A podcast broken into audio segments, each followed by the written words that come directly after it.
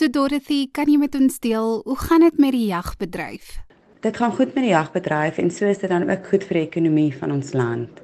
In COVID het ons baie goed gedoen. Ons het nie regtig op by werk en ons lede bedien nie. Ons kon ook reël dat hulle in daardie tyd kon gejag het. Dis baie moeilik vir vuurwapen eienaars om hulle lisensies te hernie, maar ons loop baie nou met die polisie saam en ons kan lede daardeur bystaan.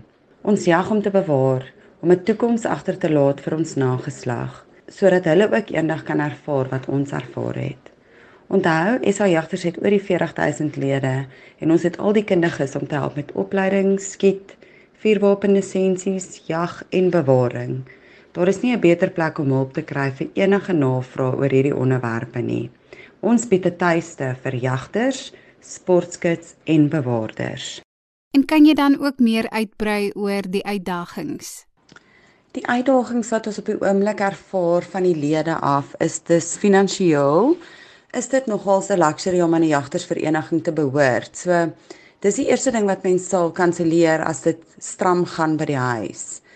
So daar is 'n probleem en dan ook met die vuurwapen lisensies wat ek weet nie wat se chaos dit is by die CFR nie, maar dit is dit is chaos. So lede kom nie by hulle kry nie terugvoering oor hulle vuurwapen lisensie aansoeke nie. Aansoeke raak weg. Aansoeke word verkeerd ingelees. So dit is regtig 'n probleem want as jy goed nie reg is nie en jy kry dit nie reg van hulle af nie kan jy hom nie gebruik nie. Dan moet jy weer aansoek doen of heraansoek doen.